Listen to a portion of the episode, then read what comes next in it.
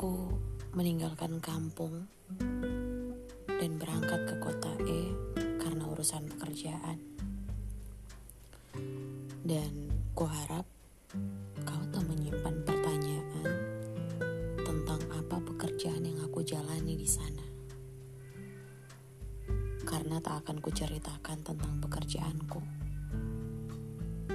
Kau tahu, itu tak lebih penting daripada janji yang kubisikkan dengan lembut ke telinga Julia beberapa waktu sebelumnya. Kereta itu cepat saja membawa tubuhku sampai ke kota E.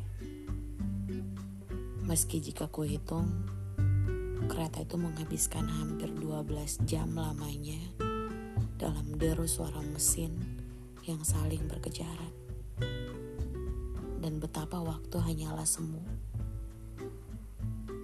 Kota itu tak seperti apa yang ada dalam bayanganku soal kota-kota besar di negeri ini. Kota itu hampir seperti peninggalan sejarah, lampau dan sepi, dan penghuninya seolah-olah datang dari masa silam. Tapi aku sampai juga di kota itu Segalanya nampak asing bagiku. Gedung-gedungnya, makanannya, orang-orangnya. Dan semua itu bertahan berbulan-bulan sampai aku bertemu Zamhuri. Dia sedikit banyak membantuku dalam beberapa kesulitan. Selain itu, tak ada yang menarik di kota E. Kehidupan berjalan normal.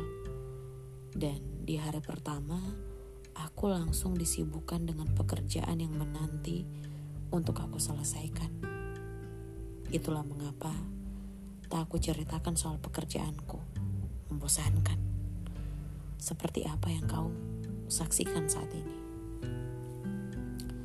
Tapi yang berikut ini mungkin membuatmu senang. Kota itu memiliki perempuan-perempuan cantik yang mampu melahirkan bayi-bayi yang menggemaskan. Aku punya sedikit kenangan soal itu. Lain waktu, jika sempat, akan kuceritakan tentang perempuan-perempuan itu kepadamu.